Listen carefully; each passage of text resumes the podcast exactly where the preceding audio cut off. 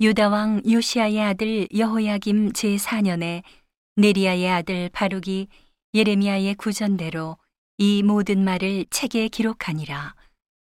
때에 선지자 예레미야가 그에게 말하여 가로되 바루가 이스라엘의 하나님 여호와께서 내게 이같이 말씀하시되 내가 일찍 말하기를 슬프다 여호와께서 나의 고통에 슬픔을 더하셨으니 나는 나의 탄식으로 피곤하여 평안치 못하다 하도다 하셨고 또 내게 이르시기를 너는 그에게 이르라.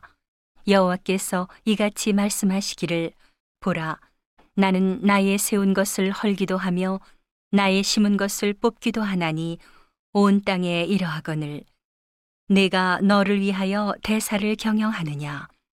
그것을 경영하지 말라. 보라 내가 모든 육체에게 재앙을 내리리라. 그러나 너의 가는 모든 곳에서는 내가 너로 생명 얻기를 노량물을 얻는 것 같게 하리라. 여호와의 말이니라 하셨느니라.